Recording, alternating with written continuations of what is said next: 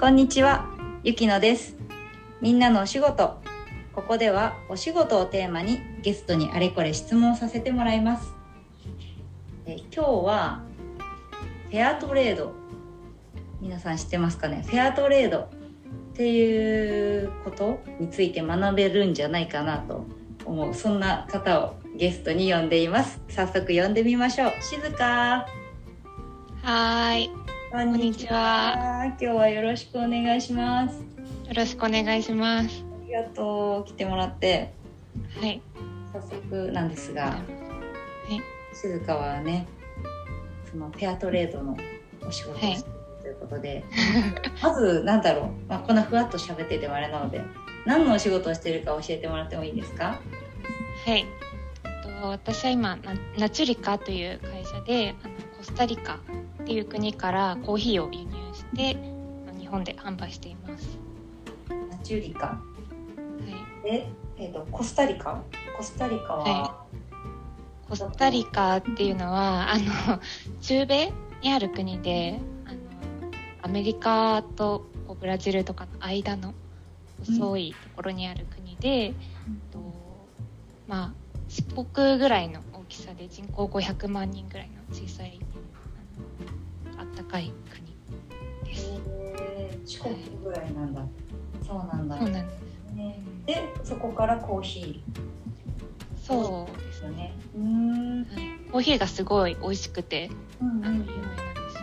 うんでごめんね一番最初に言ったそのフェアトレードだっていうのを聞いたのはい。フェアトレードって何でしょえっ、とあのそうコーヒーをフェアトレードで輸入してるんですけど、う、フェアトレードっていうのは、まあ、フェアなトレード。うん。つまり公平な貿易って、まあ、日本語で言うのかうんなあのどういうことかというと、うん。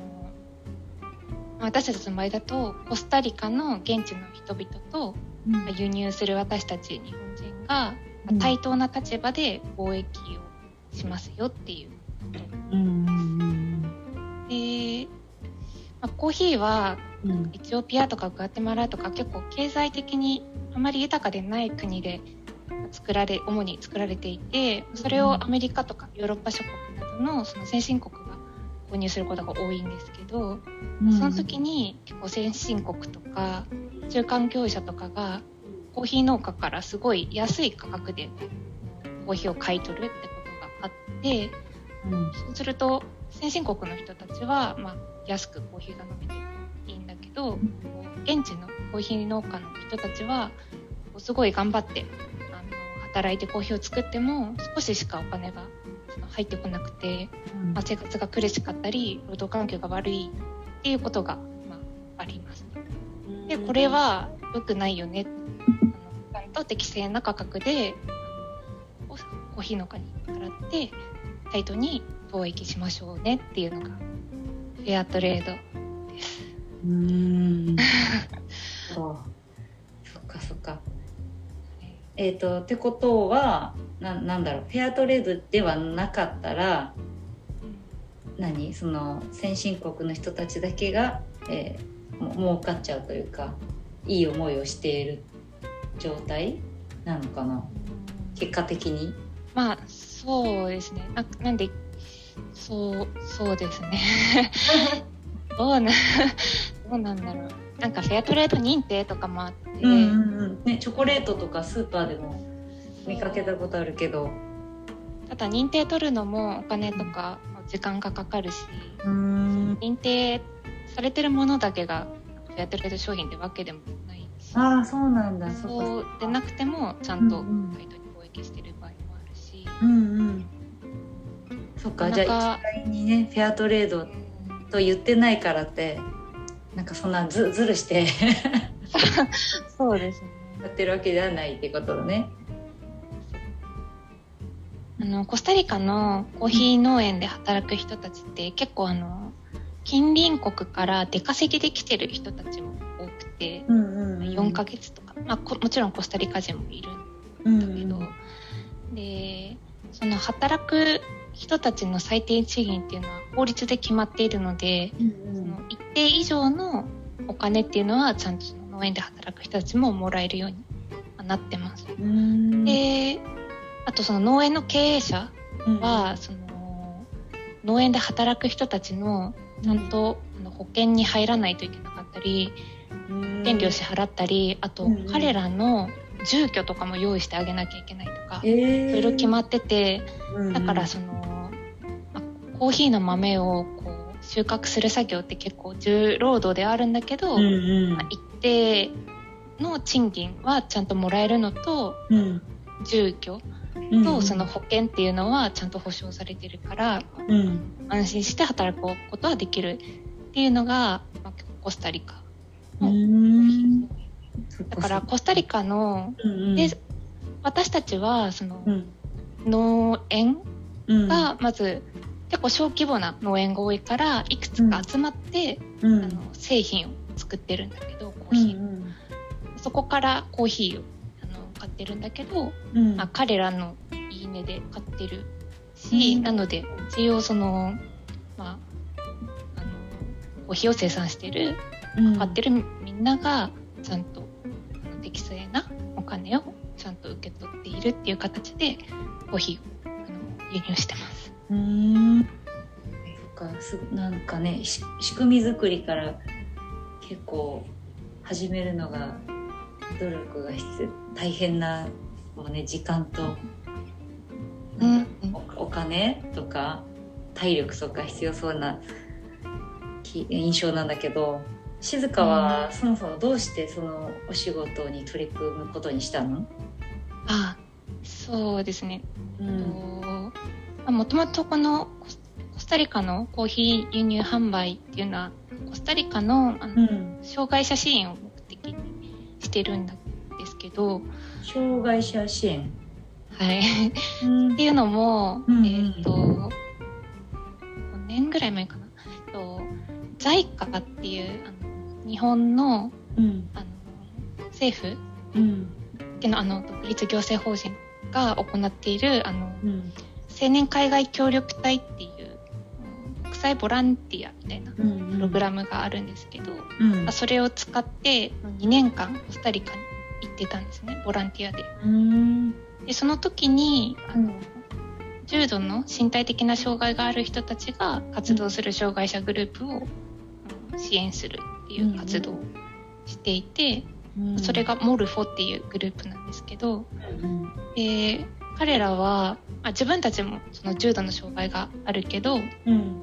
あのやっぱりコスタリカでも結構そういう障害を持ってる人たちがいてただその人たちはやっぱ家族の介助がないとうん。あの動けないから結構家に引きこもりがちになってなかなかこう自分の意思で動けなかったり自分らしく生きていけないっていう人が多いっていううんうん。現状があってうん。でその中でその、まあ、彼らもそのちゃんとあの、まあ、障害があっても自分の意思で自分の生きたい人生を生きられるようにうん。っていうのと、まあ、それを受け入れる受け入れて共に生きていける社会を作るためにっていうので活動しているグループでうん。コスタリカ国内で講演とか研修とかいろんな相談受付とかを、まあ、やってるグループだったんですね。うん。うん。で結構彼らの活動で、まあ、人生が変わったっていう障害者の人たちも見てきて、うん。すごいあの素晴らしい活動してるなってうん。思ったのとこれからも続けてほしいなっ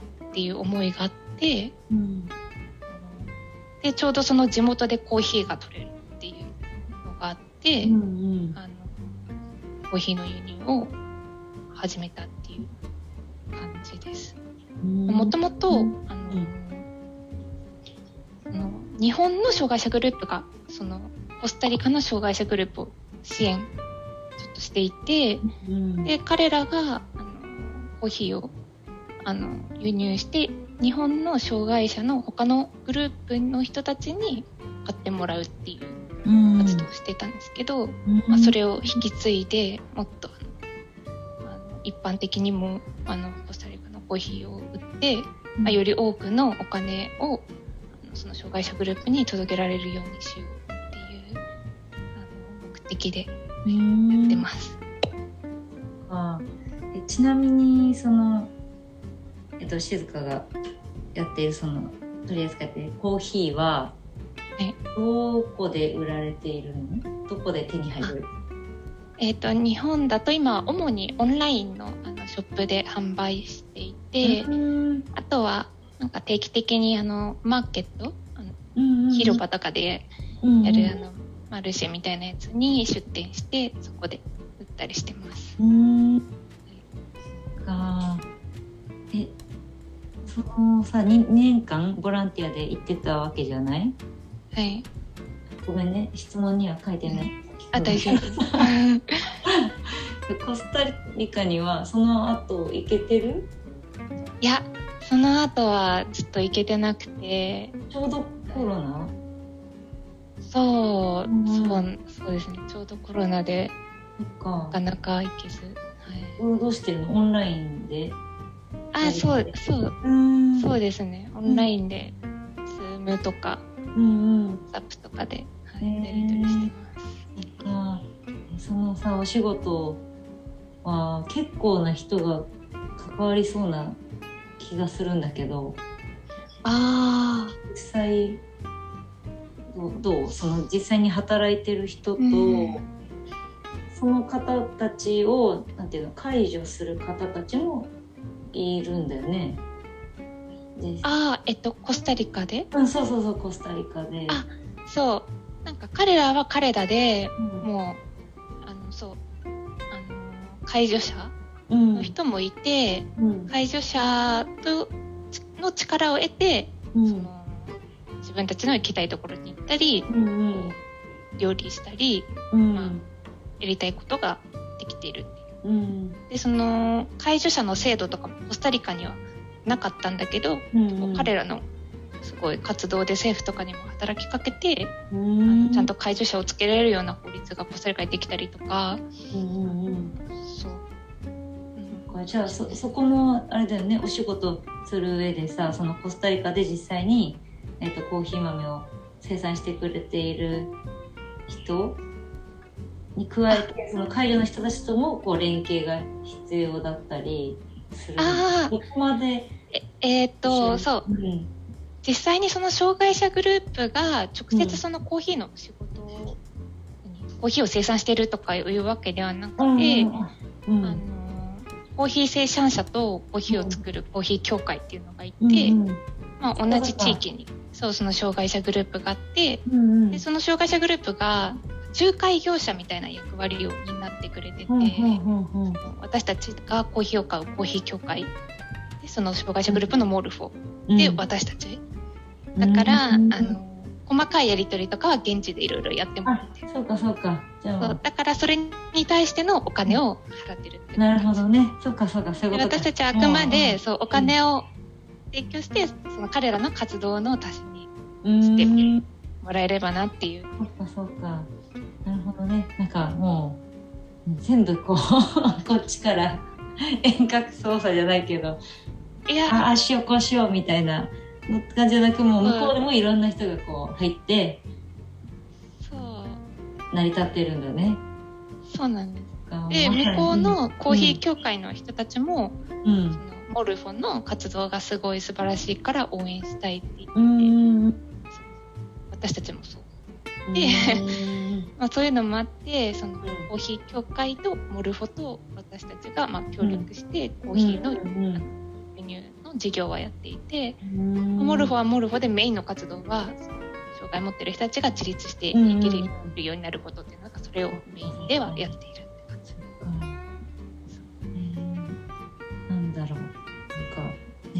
当にまあ聞いてる私からするとさなんだもう見え見えない世界。確かにそうだよね。なんだけど、ね、そういうお仕事をしていく中で静香があこれは楽しいなってやっててよかったなって思うことは何でしょあーそうですね。う、うん。結構人とのつながりが広がっていくのが楽しいって思います。例えばなんかうんコーヒー輸入してそれをなんか使ってくれるカフェの人だったりとか、うんうんうん。あと、まあ、日本のその障害者グループの人とか、うんこうマーケットに出ると結構買ってくれる人といろんなおしゃべりができたり、一緒にマーケット出店してる？なんか野菜売ってたり、お花売ってたりパン売ってたりする人と結構仲良くなったりとか、あと日本に住んでるコスタリカ人にも結構出会えたしああとなんかコスタリカ大使とかコスタリカの政府系の人ーとあ知り合ったり他にコスタリカから物を輸入してる会社の人たちとー。あができてなんか結構いろんなそう生き方をしてる人たちに出会えてなんかそれが楽しいなって。へえあれこのねお仕事を通してあのこれを聞いてくれているであろう小中学生にもなんか知ってほしいっていうことはある？ああ知ってほしいこと。うは、んうん。海外にちょっとす住んでみると面白いよってことうんですかね。なんかこの活動もなんかコスタリカにて始めたことだし、うんうん。なんかちょっと住んでみるとお食事とか文化とかなんかコスタリカだと、本当日本で見たことがないような鳥とか動物がすごい日常的にたくさんいて、へえそういうのも楽しいしこんな人いるんだとかいろいろ感じることがあって、こうちょっと住んでみると面白いよってことかいいね。小中学生まだまだねいっぱいやれるよね。な。うん本当。希望に満ちている将来が。ね。そっか。いやあの今ね知ってほしいこと伝えたいことを言ってもらったんだけどはい。えっ、と逆にその小中学生子供たちに教えてもらいたいこととか聞いてみたいことってなんかある？そうですね。子供たちに。うんうん。と何でもできるとしたら何をしたいですか？